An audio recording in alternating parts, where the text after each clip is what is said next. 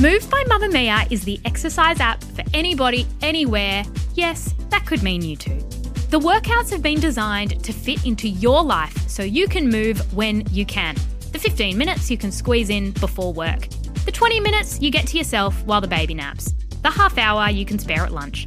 There's a routine for you no matter what your day looks like. A reminder as well, this is included in your Mamamia subscription. If you are a Mamamia subscriber, you already have access to Move. Download the Move app and log in with your Mamamia login. Head to move.mamamia.com.au and use code MOVE10 to get $10 off a yearly subscription. You're listening to a Mamamia podcast. Mamamia acknowledges the traditional owners of land and waters that this podcast is recorded on. From Mamamia, hi, I'm Claire Murphy. Welcome to the Quicky, getting you up to speed daily. When the country learned that a 95 year old woman suffering with dementia had been tasered by police in her nursing home, we were shocked. The police officer accused of tasering 95 year old aged care resident Claire Nowland has been charged. She was tasered when she began to slowly approach police using her walking frame. It can only be described as the saddest of developments. A 95 year old great grandmother tasered by police in her aged care home, dying tonight. There are now opinions on what should happen to the officer involved, questions surrounding the conduct of police, both the officer who deployed his taser and his superiors. And what happens now Claire Nowland's family have had to say goodbye to their beloved Gran? Today, we ask a former magistrate whether he's ever seen anything like this in his career here in Australia and what we should learn about how Australia treats its ageing population and how police should be held accountable for their actions.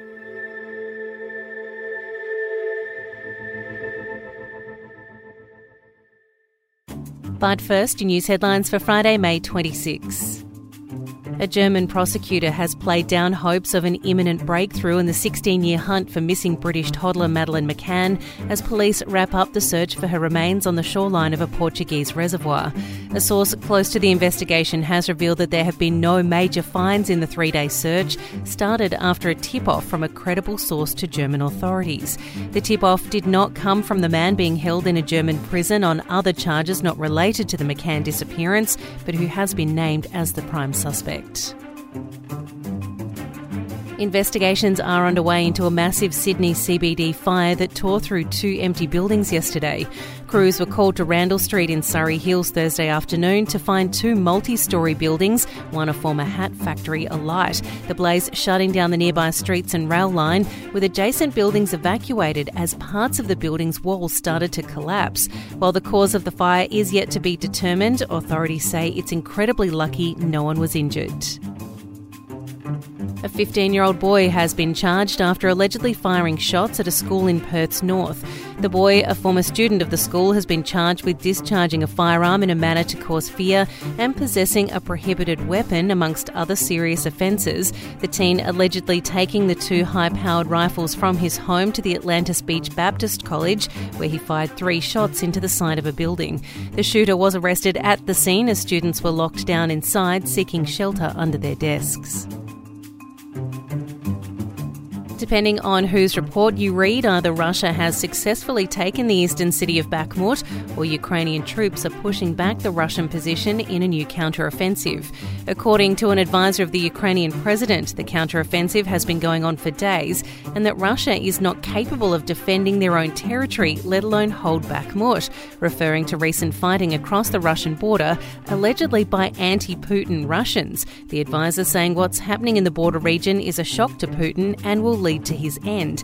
Meanwhile, troops from the Wagner group of Russian mercenaries have begun withdrawing from positions in Bakhmut, handing control to Russia's regular army as they await their next deployment.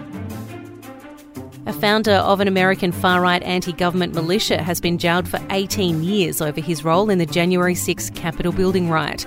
Stewart Rhodes, the founder of the Oath Keepers, was sentenced for seditious conspiracy and other crimes related to the attack. Rhodes stood before the judge insisting he's a political prisoner, the judge telling him he is not and that it's clear Rhodes wants the democracy of the US to devolve into violence, adding that he represents an ongoing threat to the country. Rhodes, a former army paratrooper turned Yale educated lawyer, has been handed the longest jail term of any of the more than 1,000 people charged in connection with the attack on the Capitol. The second longest handed to the Pennsylvania man who attacked police during the rampage, now serving 14 years behind bars. Australians are reportedly falling out of love with cask wine. Researchers at Melbourne's La Trobe University found that people who drink boxed wine or goon are now drinking it less, but are more likely to be heavy drinkers. Health risks associated with the low cost alcohol and social stigma believed to be contributing factors to people ditching the Aussie classic in favour of more expensive bottled wine. Australian Bureau of Statistics data shows a 30% drop in cask wine sales between 2004 and 20. 2014, while bottled wine sales increased by 40%. That's your latest news headlines. In a moment, today's deep dive.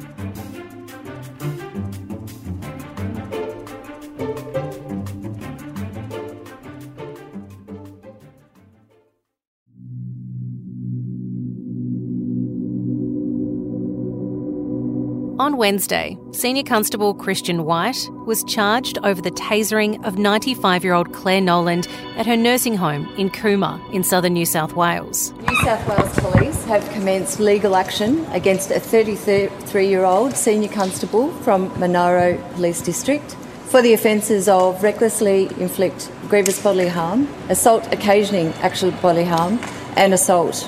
This matter now is before the court, and there's little more than I can say about it. That's New South Wales Police Commissioner Karen Webb announcing the charges. The officer now suspended on full pay while the investigation continues. But just a few hours after that press conference, Claire Nowland died from the injuries she sustained after she fell to the ground on receiving the electric shock from Officer White's taser, the fall fracturing her skull. Claire Nowland had lived at the Yallambee Lodge aged care facility for the past five years. She was a much loved member of the Cooma community, where she regularly volunteered her time with St Vincent de Paul. Claire was mum to eight, grandma to 24, and great grandma to 31. But later in life, her mind started to fail her, something that is becoming all too common amongst Australia's ageing population. Her family, unable to ensure her safety as dementia took over, placed her in the care of the facility as she turned 90. Police had been called by staff at Yallambee Lodge in the early hours of Wednesday morning last week after reports one of the residents had armed themselves with a steak knife and they were unable to handle the situation.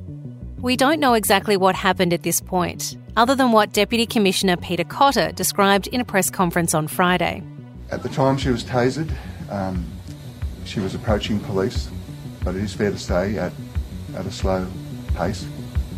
She had a walking frame, but she had a knife. What we do know is that this story has made headlines not just here in Australia, but across the world, reaching the New York Times and TV broadcasts in the UK. The question many asked is how a 33 year old police officer with 15 years' experience came to the decision to taser a 95 year old woman who weighed just over 40 kilos and who needed the use of a walking frame to get around. Yes, she was armed. Did he feel his life was in danger? Did he feel she was endangering someone else or herself? What other methods of disarming and de escalating the situation were attempted before this extreme and now deadly solution?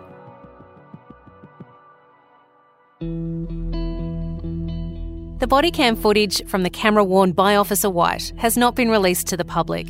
Commissioner Webb explaining to the Today Show her decision not to watch it and find out for herself the answers to those questions. I may watch this video when all the evidence comes before me, but if I, watching that video now is not going to make the investigation go any faster. And that's the point. I need these detectives, who are the best in New South Wales, to work through this methodically, follow a process, and then I'll review it as a whole. She says the family does not want this video to be in the public domain, but admits that what that video contains may not show the officer involved in a good light. I've heard um, about the, the video and it may not look good at all, but we really need to work with the facts and not speculate. So it'll just take time to do this properly. Okay, but, but you have heard um, through various channels that it doesn't look great? I have heard that. Katie understands the struggle Claire Nowland's family faced as they watched their loved one succumb to dementia. It happened to her dad too. He was a great provider of the family, a strong businessman, ran multiple businesses both here in Australia and in Papua New Guinea. And then towards his late 70s, the signs started to show that, okay, something's not right here. When he got to his 80th birthday, it was quite evident that he wasn't well. And straight after his 80th birthday, he ended up spending three months in hospital with a heart problem, and that obviously aggravated the dementia. We couldn't manage him at home safely. He was a night walker, he had a lot of falls. We as a family made a pact to never have him leave our home in an ambulance. So he had a few extensive stints in hospital, and it was there when the hospital turned around and said to us, he can't go back home and he can't be here. We need to put him somewhere where he's safest. And that's how he ended up going into a nursing home. Putting him somewhere where he is safest is what Katie says so many families in her position feel when putting someone they love, suffering from dementia, into a care facility. Without a question, I thought that he would have 24 hour care, that there was always someone around there to help him that was there acting for him in his best interest for what he needed. So by putting him into a home, we thought, well, he's going to be in the right environment. There's qualified people there that are going to be able to nurture him and help him and the equipment there that if he can't get up out of bed that they can assist him the best way possible more than what we could have ever been able to do. She says she understands that working in a home treating dementia patients can't be easy.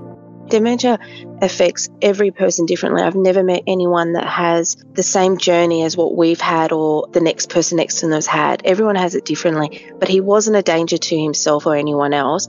But yes, he did get very confused. He got angry. He got frustrated.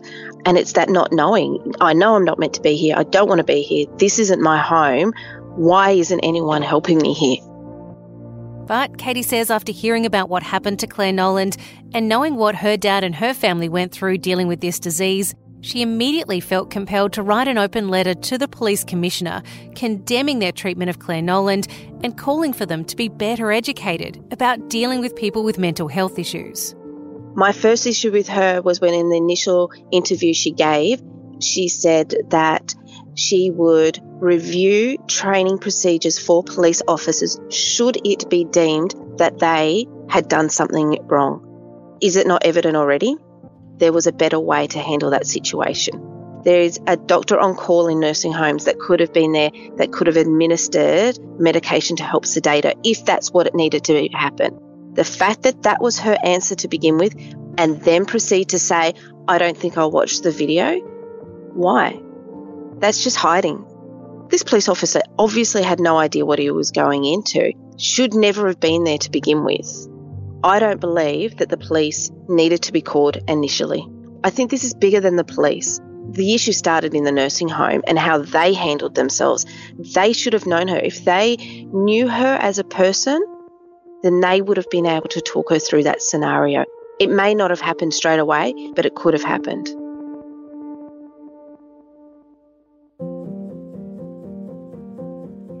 David Heilpern is the Dean of Law at Southern Cross University, who was at one stage the youngest magistrate in Australia, appointed in 1998 before retiring from the role in 2020. David, in all your years overseeing cases in this country, have you seen anything like this? No, I haven't. Of course, I've seen police brutality and I've called it out. And I am sure your listeners can Google things like the bashing by batons of a young person in a lane in Byron Bay, some police cells in Ballina where a young man was beaten. And of course, we've all seen the videos of the deaths of Aboriginal people in custody, for example, when people are on them. The death of Curti in Sydney with spray cans and tasers. But I have not ever seen an example like this where a 95 year old woman weighing 45 kilos is tasered as she approaches using her walking frame and carrying a knife. I mean, it is so beyond the pale. We know that that officer was wearing a body cam. We know that there is footage. We know that the police commissioner has said that she has refused to watch it until she gets all of the facts given to her. The assistant commissioner said that he had watched it. It was confronting, but not in the public interest to see it. We're also hearing word that the families have maybe said that they don't want people to see it. Where do you stand on the sharing and who should have watched that body cam footage by now? Well, there's two issues there. The first is uh, whether it should be released, and in a way, that's the wrong question. It's really a question of when it would be released. Each of those examples that I gave to your first question, the videos were eventually released either by a court or by the police or by the family or during proceedings. So it's really not a question of whether it's going to be released. The question is when should it be released? And my answer to that is absolutely as soon as possible. There is no disinfectant like light. And the, the, police regularly release footage. In fact, almost every night on the news, you see footage that the police themselves release with police watermarks of their arrests, of putting people in the back of paddy wagons, of breaking down doors, of dragging people out of houses in their underpants. These are people who are not even charged at that point, yet the police have no hesitation in releasing that in a way that is incredibly public and damaging. They don't seek consent of the family for that. And yet, here we have a situation where the police are saying it's not in the public interest to release this. Well, the only way for people to decide themselves something that deeply concerns them in terms of people who've got family in homes, who interact with the police regularly. The only way to put some disinfectant on this situation is by releasing the material. And I'm in favour of releasing it absolutely as soon as possible so that people have some idea what's going on. As for the second question as to whether the police commissioner could listen to it, I just don't understand that at all. I mean, I'm the Dean of Law at Southern Cross Uni. If one of my staff, of whom there's, you know, probably 50 or 60, had done something that was alleged to be seriously wrong, I'd want to see the footage immediately. We know that there is an ongoing investigation into this particular case. So we can't comment too much about the officer or his conduct, but there is a distrust amongst the Australian public when it comes to investigating police because they're investigated by their colleagues. Should we be suspicious of police investigating themselves? Look, I was a magistrate for 22 years, and when wrongdoing was alleged to have occurred by magistrates, magistrates don't investigate that, nor do judges. It's by the Judicial Commission of New South Wales, an independent statutory investigative authority, and that's exactly as it should be. When politicians do something wrong, they have a royal commission or they have a standing ICAC or similar because it should be at arm's length and independent. The police are not unique in that they have the ability to completely stand back and be transparent and objective in these circumstances. And I think history has shown that police investigating police simply does not work in a key way, and that is it does not give public trust that the investigation is proper, thorough, and comes to an outcome that is fair and just.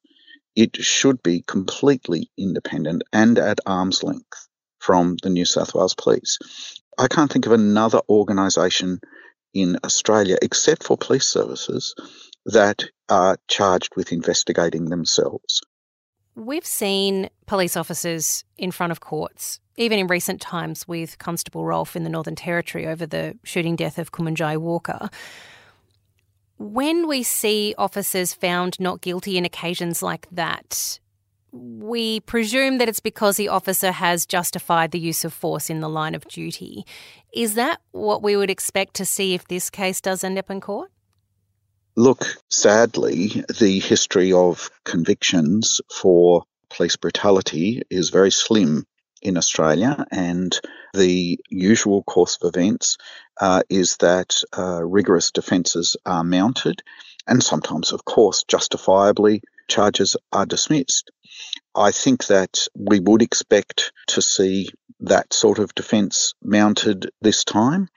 And I think, though, that the real issue here is the use of tasers generally, and that where they are misused, and I've seen other cases where they're misused, that the consequences are serious and immediate, and that there's general policy and training changes that result from that. So, whatever the outcome of this particular case, one would hope that the legacy is a really significant change to policy and procedure regarding tasers.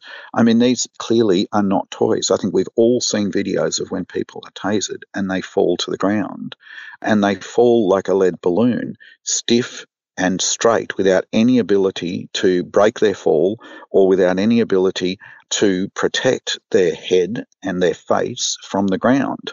Social media has been very active on this, but I was particularly taken by a post from an aged care nurse saying that, you know, their practice in exactly that situation is to literally attack them with a doona, you know, fold the doona up and push them up against a wall and then they're sedated. And, you know, one can think of a myriad of solutions other than tasering a 95 year old.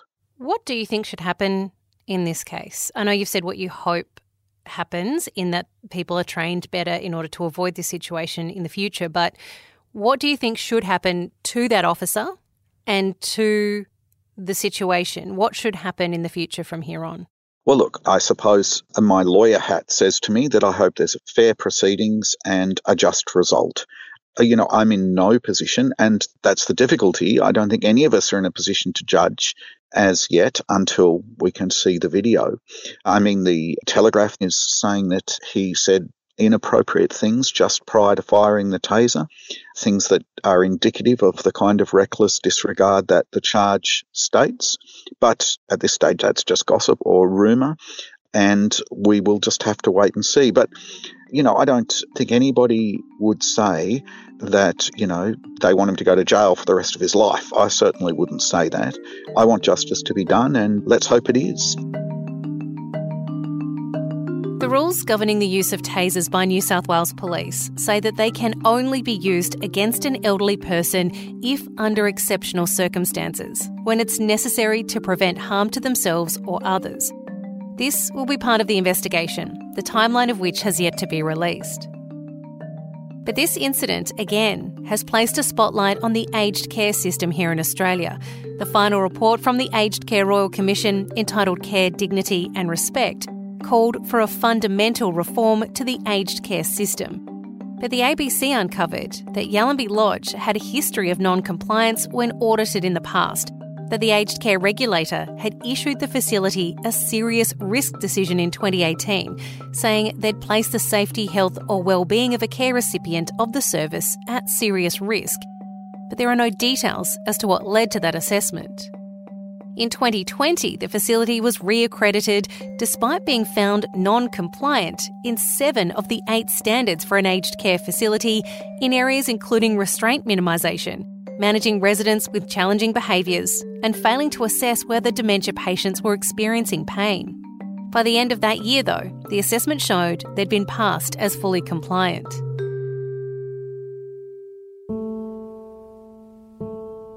Katie says she definitely thinks not enough has been done after the findings of the Royal Commission. There's definitely not enough staff. There's definitely not the right staff there. Unfortunately, to work in a nursing home, you don't need an extensive amount of training. There are RNs there that have obviously had those trainings, but there's only one per each area, and then you have other people that just assist them. But if they knew their patients, if they were there for the right reasons, then this would never have occurred. The aged care provider is now also being investigated over the death of Claire Nowland. So, what does Katie think should happen to Senior Constable White? I don't want to lynch him. I don't want people to go after this man. How he handled it is wrong. I don't know him. Far from it. I don't know what his personality or his beliefs are at all. But knowledge is power. And he needs to learn, as does everyone, on how to handle these situations. And this isn't just in nursing homes, this is a, mental health issue here people need to learn rather than resort to violence that there are other alternatives. We don't know his situation, where he was prior to this. Was he at the end of his shift? What else he had to deal with that night? I don't believe that he should be hung and quartered for this, but I do believe there definitely needs to be education and consequences. And they need to go work with these people. They need to be in these nursing homes to understand. You can't just go read a book and go, okay, yeah, get someone with a mental illness or get someone with dementia. Anyone in a nursing home is someone's foundation. And that's what people need to remember. We've got to leave with our heart, not always with our head and what we need to. Quick, we've got an answer. Let's just taser, done, move on. Doesn't work.